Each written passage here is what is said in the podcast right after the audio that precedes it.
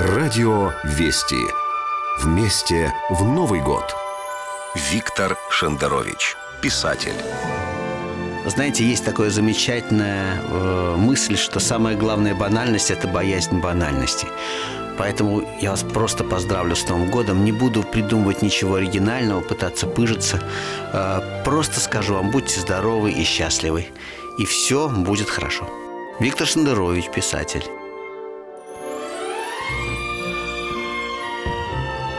Радио Вести поздравляет вас с наступающим Новым годом!